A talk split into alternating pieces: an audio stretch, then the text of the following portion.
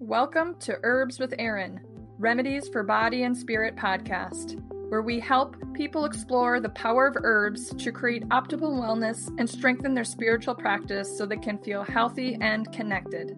Information provided in the podcast is for educational purposes only. It is not meant to take the place of professional medical advice. Hey everyone, this is Erin LaFave from Full Circle Herbals, and I'm doing the live podcast right now for the podcast Herbs, Herbs with Erin, Remedies for Body and Spirit. So today is about goldenrod, which I'm holding up here.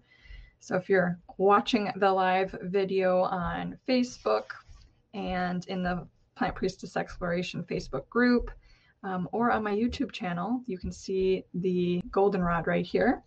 It is a yellow herb, and some of these are already done. The top here is those blossoms are finished, and you see the yellow flowers right here. So this is goldenrod, probably Canadian goldenrod. Solidago canadensis is the scientific name.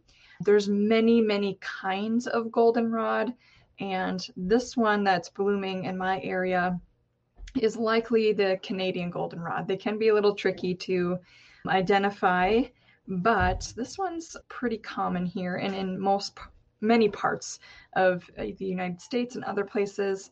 There's other solidagos out there, such as stiff goldenrod is another one, but Canadian goldenrod is one of the common names of this plant. And so I'm just going to tell you in a couple seconds here what this plant is is used for. Just letting everybody get the signal here. Hello, Conita. I see you. So, yes, the solidagos, they are lots of them, mostly yellows, and yeah, mostly yellows in various different kinds of inflorescences. So, the inflorescence is the collection of the flowers, and there's little tiny flowers on each of these. So, this is the yellow one here. See if we can get there. All right, so this is in bloom around, we're in August. So mid August kind of depends on what kind of season we've had, if it's been dry or cool or hot, depends on when they flower, but it's around mid to end August. And some of them are already getting past their prime, but yeah, it just depends on where they're growing. These ones are growing growing up close to the house where it's, you know, they have ideal conditions. They tend to grow in, in fields, in ditches, along roadsides, anywhere where there has been some sort of disturbance, maybe near a recently completed house or building or something like that, or a road. But uh, Solidago canadensis here is one that you'll find all over in many, many places. Most people consider it a weed, a nuisance, and don't like it in their pastures, per- perhaps, or you know, big monocultures, things like that. But it is also given a bad reputation for another reason, and that's because the that's because it is in bloom when ragweed is in bloom. The giant ragweed is in bloom now, and some of the other species of ragweed so people see this yellow flower, you know, growing really well in in fields and along roadsides because it spreads underground. So there, you know, it really reproduces well and propagates itself well. And they think, oh, my allergies are really bad. It must be this yellow plant. When in fact, it is the ragweed. And goldenrod has, it doesn't have wind, it's not a wind pollinated plant it needs poll- it has pollinators that come to it.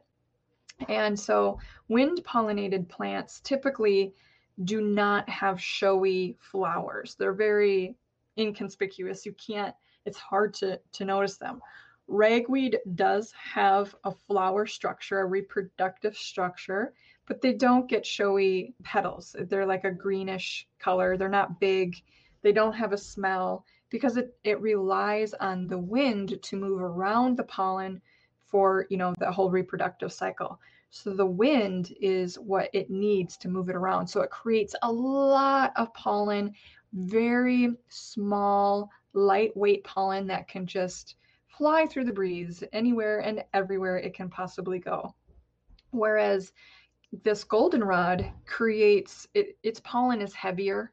It needs to stick to things like stick to pollen, uh, pollinators, and so that it's not relying on flying through the air. Now, certainly it can get in the air, I'm sure, but it doesn't create that much pollen like ragweed does at the same time. So, so this is not the culprit for most of the allergies that are happening. So, what can we use it for? Well, the leaves and the flowers can be used for teas, elixirs, things like that. And what it's typically used for is like seasonal affective disorder, any kind of, you know, melancholy mood is one of the things that it's used for. And it does have like antimicrobial effects, like many of the herbs do. So this is a good one to make to add to mood blends. It can be used fresh or dried, of course, and it can be used uh, in a tincture or elixir, uh, which is a combination usually of like alcohol and honey and the herb together. If you dry this, air dry it at home, you w- you may notice that the flowers will turn they'll they'll reduce their yellow color and kind of get fluffy and lightweight and they they kind of lose their their structure and their color. So don't be alarmed if that happens because it will. But yeah you can use like this piece here i would hang upside down and just hang it in my kitchen area away from the sink or the stove and it dries really well with just with air with air drying. You certainly could put it in a food dehydrator but that's not necessarily you don't have to do it that way but that is one of the ways. So, yeah. Doesn't have a strong scent, not necessarily a strong flavor. Kind of tastes like carrot in a way, in a strange way. so, this is goldenrod, one of the, I would call late summer herbs that we can harvest and really good for many things like including you know seasonal affective disorder some melancholy, and lots of other things, including antimicrobial, you know, helping to keep the immune system well. So that's what that is. That's the goldenrod. Yeah, that's the goldenrod. What else is out there blooming right now? Oh, the asters will be next. I'll be talking about those next week. So, so, for those of you who are watching in my Plant Priestess Exploration Facebook group, and for those listening the podcast after this, I the Plant Priestess Circle registration is closing today, and it will open up again probably in about three to four months. And also the Reclaiming the Priestess to Embrace Your Essence three month workshop starts in September, September 9th, goes for three moon cycles, so three months, and is six live sessions, and each of them have their own module with them. So if you're looking for information about those offers, which registration is closing today, go to the Plant Priestess Circle website. So if you go to fullcircleherbals.com, you'll see the Plant Priestess Circle offerings there. And for those of you who went through the Plant Priestess Exploration Workshop just recently, you have a coupon code that can get you a discount off of that three month workshop too. So just wanted to remind all of you who are watching live about that. And next week, I'll be coming in here to talk about another summer, summer, late summer herb. So let's see what that one's going to be here in a second. I can tell you what we're doing. I believe it's going to be on the asters. I have many other offerings coming up here soon. Some are face to face, and some of them are going to be online through other through other outlets besides myself, which one is, is through university. So be on the lookout for those coming soon. I'll get you all the details. If you're not on my email list, be sure to to join that at fullcircleherbals.com or you can message me at Erin LaFave Herbalist on Facebook. So just looking up, we're doing the asters. I'm going to be talking about the asters next live podcast. Uh, let's see here. Yeah. That's what we're going to do for next week. I'll talk about the asters. Those are another late summer herb that gets started as well. Let's see if I have any questions really quick here in the comments. Yeah. All right, sounds good. Oh, you have some drying as well. Very good.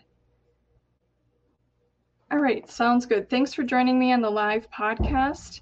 And be sure to uh, follow me at Full Circle Herbals to stay up to date, stay up to date about all of the offerings that are coming up in October. So, thank you. Take care.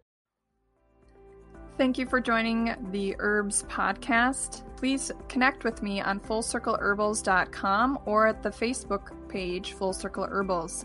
I'd be happy to receive suggestions for future podcast topics.